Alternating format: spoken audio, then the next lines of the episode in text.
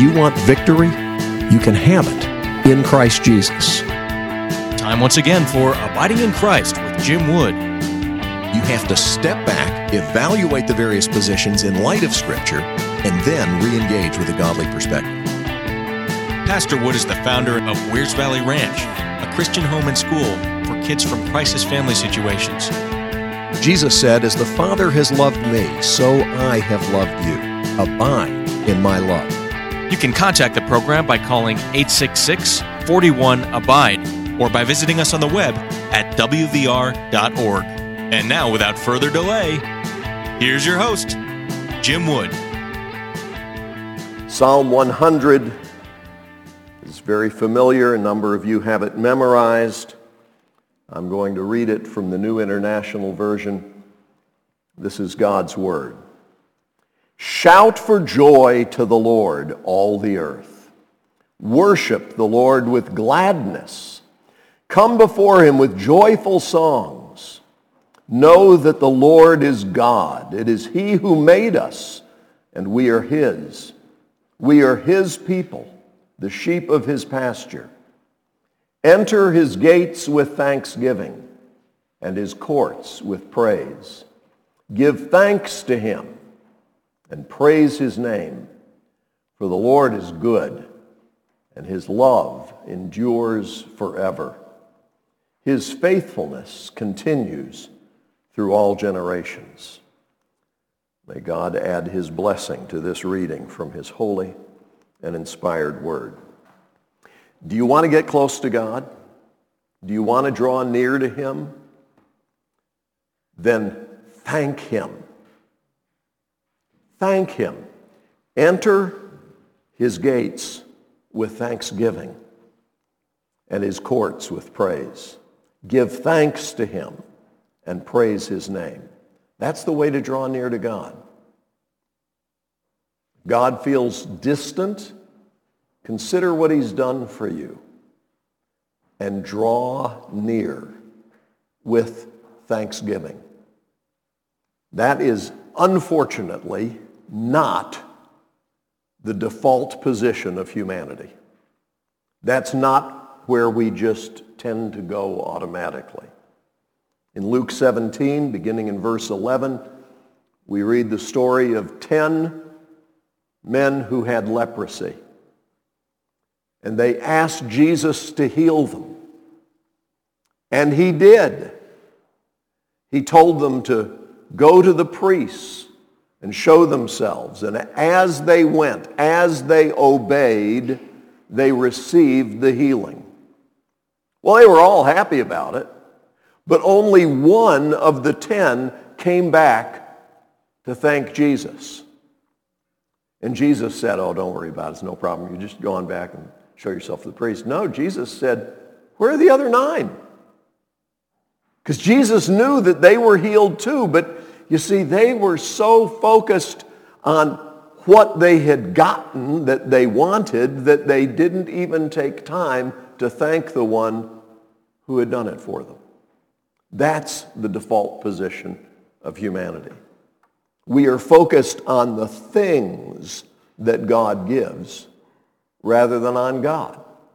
Everything we have comes from him. We couldn't draw breath apart from him. Our food comes from him. Do you pray before you eat?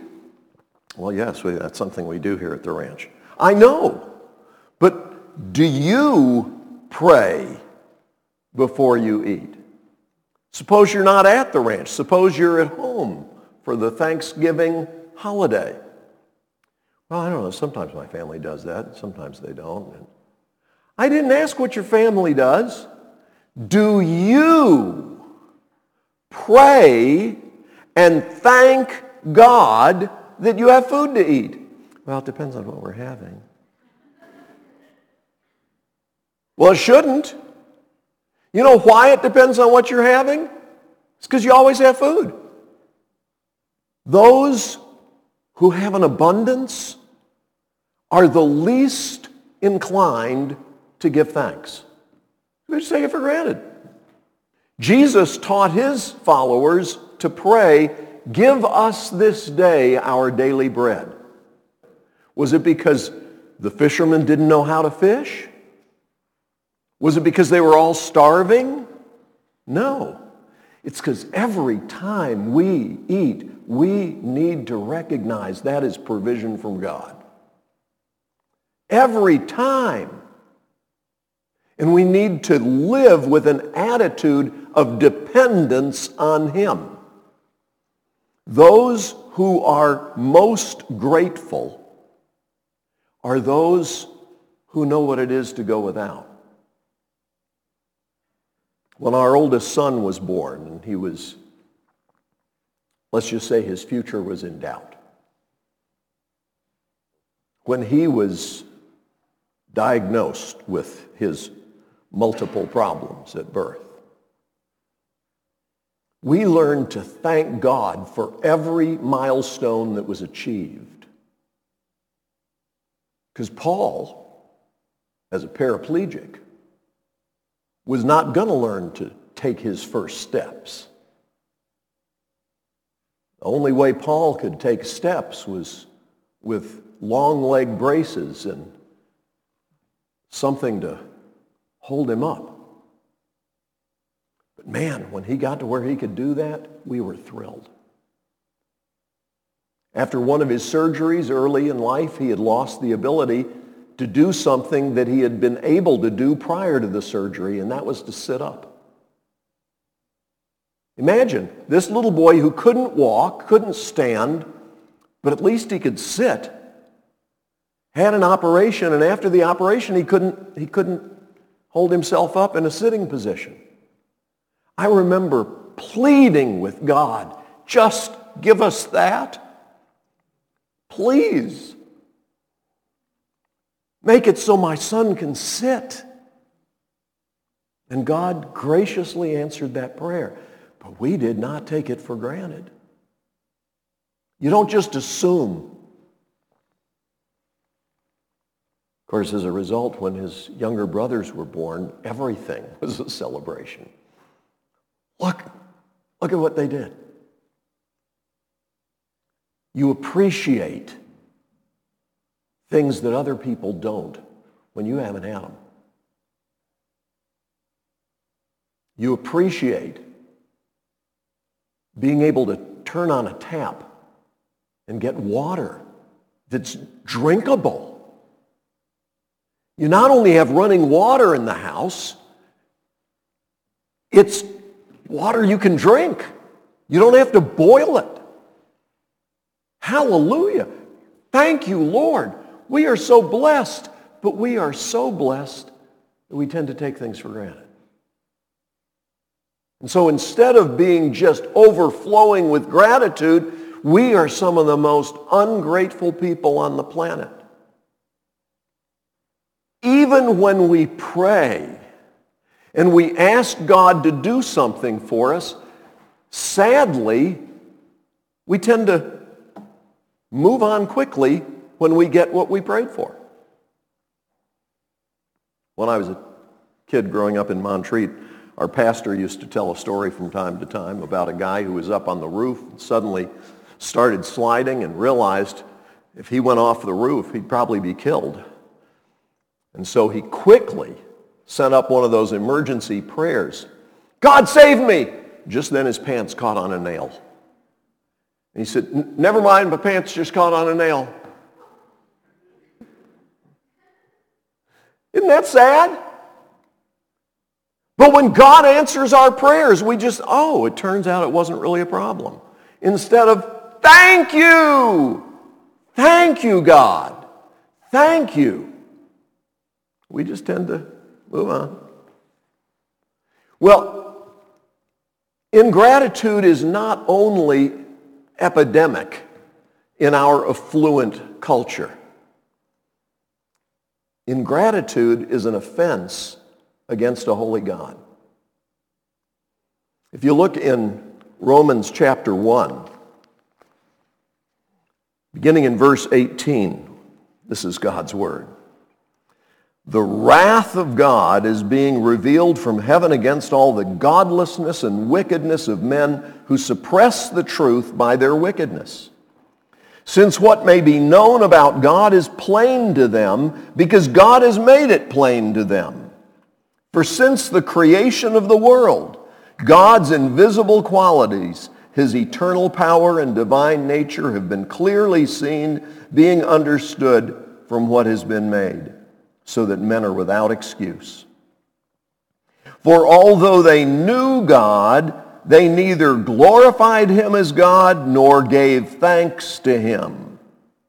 But their thinking became futile and their foolish hearts were darkened.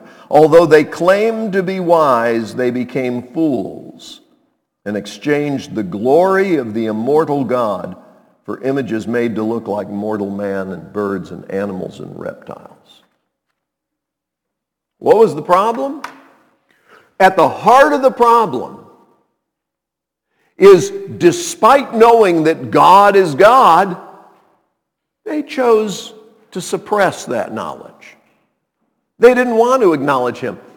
Our federal government looks this close to passing the Respect for Marriage Act. What's respect for, I mean, aren't, don't you think we ought to respect marriage? I definitely think we ought to respect marriage. But the Respect for Marriage Act does the opposite. It says anything qualifies because it's not right to deny people the opportunity to love whomever they will. Really? What if they love more than one person? Is polygamy okay? The legal basis for polygamy is about to be passed by our Congress. What about incest? Okay, if I love an immediate family member, is, is that okay? Well, it's going to be hard to say no after our Congress gets their way. Well, what if it's not a human? Well, we ought to be able to love whomever we want. And if men can decide they're women and women can decide they're men, who's to say that my precious Bella be- most beautiful, sweet, good-natured German Shepherd I've ever owned. Who's to say that she couldn't be my wife if something happens to Mrs. Wood? Certainly not the government. Because our government, calling it respect for marriage,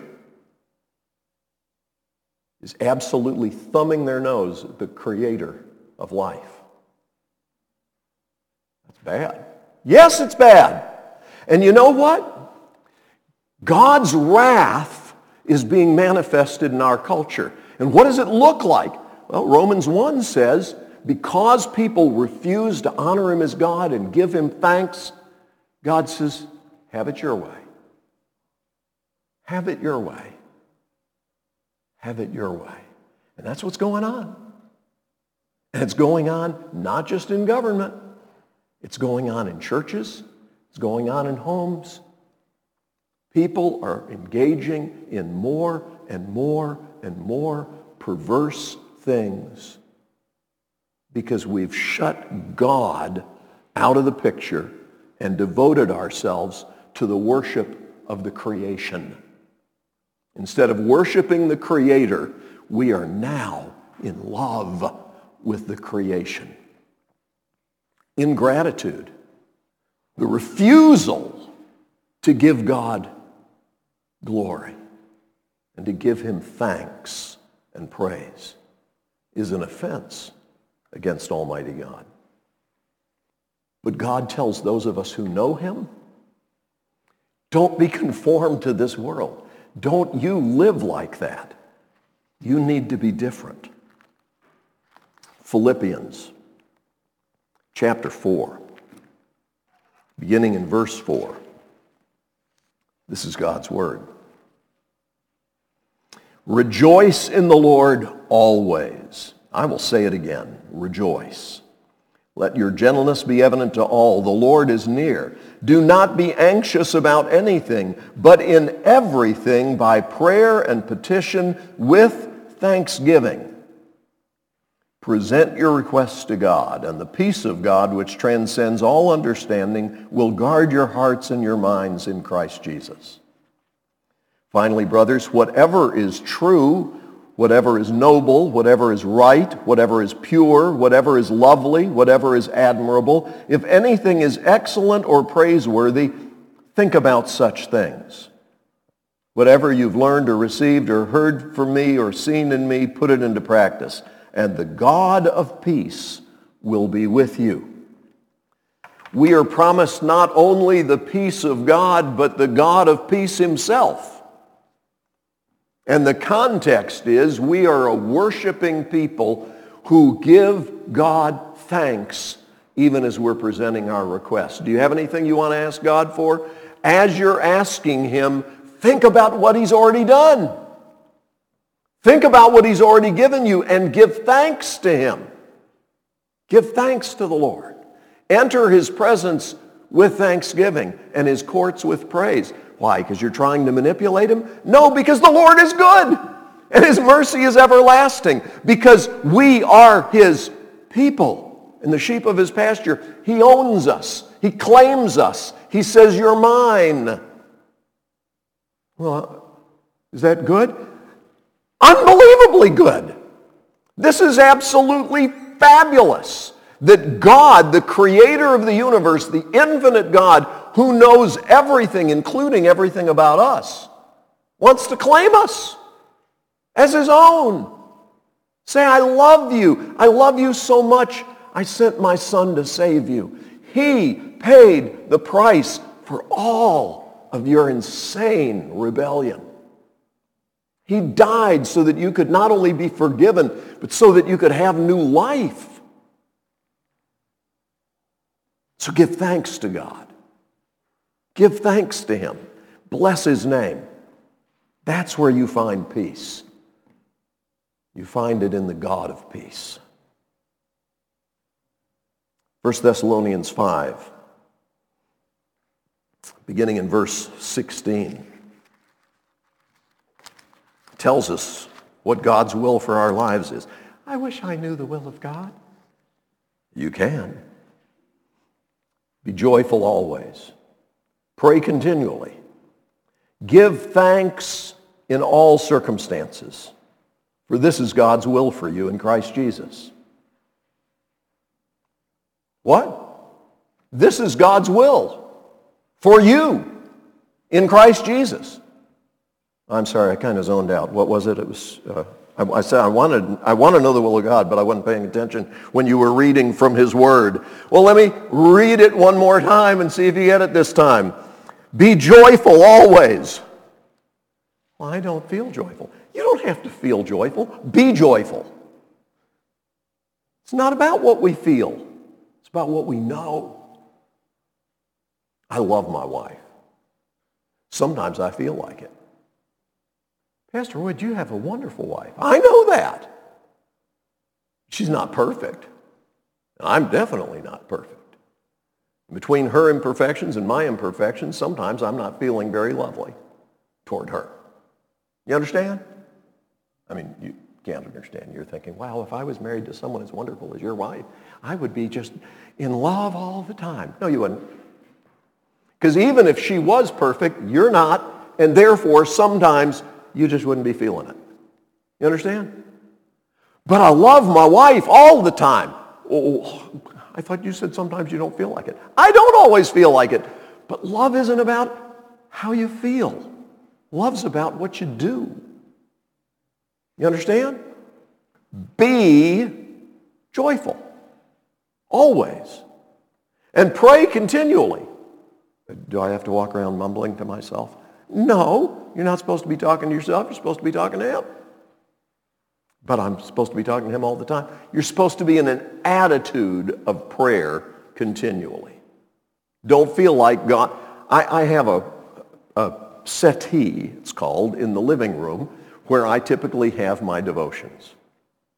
And I, I've spent so much time explicitly, intentionally talking with the Lord in that place and hearing from God as I read his word that, I, you know, I, I sort of feel like, you know, that's the, that is the holy place where I meet with God. But if, what happens if I go in the kitchen? Turns out God is still there. And I can talk to him as I'm frying eggs or making my wife's coffee or whatever I'm doing. God's in the kitchen too. You know, I don't have to run back to the settee in order to talk with God. I can talk with him everywhere. Some of our best conversations happen as I'm driving. Everywhere, wherever you are. Don't disconnect. Stay online with the Lord. Pray continually. And give thanks in all circumstances. The famous devotional commentator, Matthew Henry, I thought it was F.B. Meyer, but I looked it up last night, and apparently it was Matthew Henry, who uh, had resolved, Lord, I want to live by this. I want to give thanks in all circumstances, for this is God's will for you in Christ Jesus. So he resolved to do that. And shortly thereafter, his resolve was tested by the fact that he was robbed. Yeah, even in the 1800s, that was a bummer. Now, I will tell you, before I read the quote from Matthew Henry, that when he refers to having his purse stolen, he's talking about his billfold. Okay, that's, that's what it was called. Sort of like British people call cookies biscuits. Okay? And if you've ever had a British cookie, they kind of taste more like biscuits. But anyway, that's a, that's a whole other thing. Unless it's Scottish shortbread, which is delicious. But some of the scones are good too. But anyway, he refers to his purse here. And he's talking about his, his money pouch. All right? When he was robbed, it was obviously upsetting. How do I give thanks? And then God taught him. And this is what he wrote. Let me be thankful first because I was never robbed before. Is that good? Yes, I was robbed, but it's the first time. That's good. I was never robbed before. Second, because although they took my purse, they didn't take my life. Praise the Lord. Thank you, Lord. I'm still alive. Third, because although they took my all, it was not much. and fourth, because it was I who was robbed, not I who robbed. That's the way we learn to give thanks in all circumstances. Just pause and take every thought captive to the Lordship of Christ. Lord, help me get, get your perspective on this. I've got so much to be thankful for. How do I, how do I turn this around? Well, we read from Philippians 4. Whatsoever things are lovely, whatsoever things are pure, whatsoever things are true, if there's anything noble, praiseworthy, that's what you're supposed to think about. I use this illustration repeatedly, but if you come up to my house, you will see that we have an absolutely beautiful view out all those glass windows. Just absolutely beautiful. As someone who was visiting earlier this week said, you have a beautiful view whatever direction you look in. It's true. Imagine if someone came to our home and all they saw was the grandchildren's fingerprints on the glass. I just, no matter where you look, there are fingerprints. What do you see? Do you see the mountains? Do you see the sunset? Do you see the moonlight? Or do you see the smudge on the glass? What are you focused on? Lift up your eyes and see the kindness of the Lord. He has blessed us more than we can comprehend. All manner of things we don't even realize he's doing on our behalf. We need to give him thanks. You've been listening to Abiding in Christ. If you have questions that you'd like for us to tackle on the program or comments that you want to make, I want to invite our listeners to call 866 41 Abide. That's our toll free number, 866 41 Abide, or contact us on the web at wvr.org.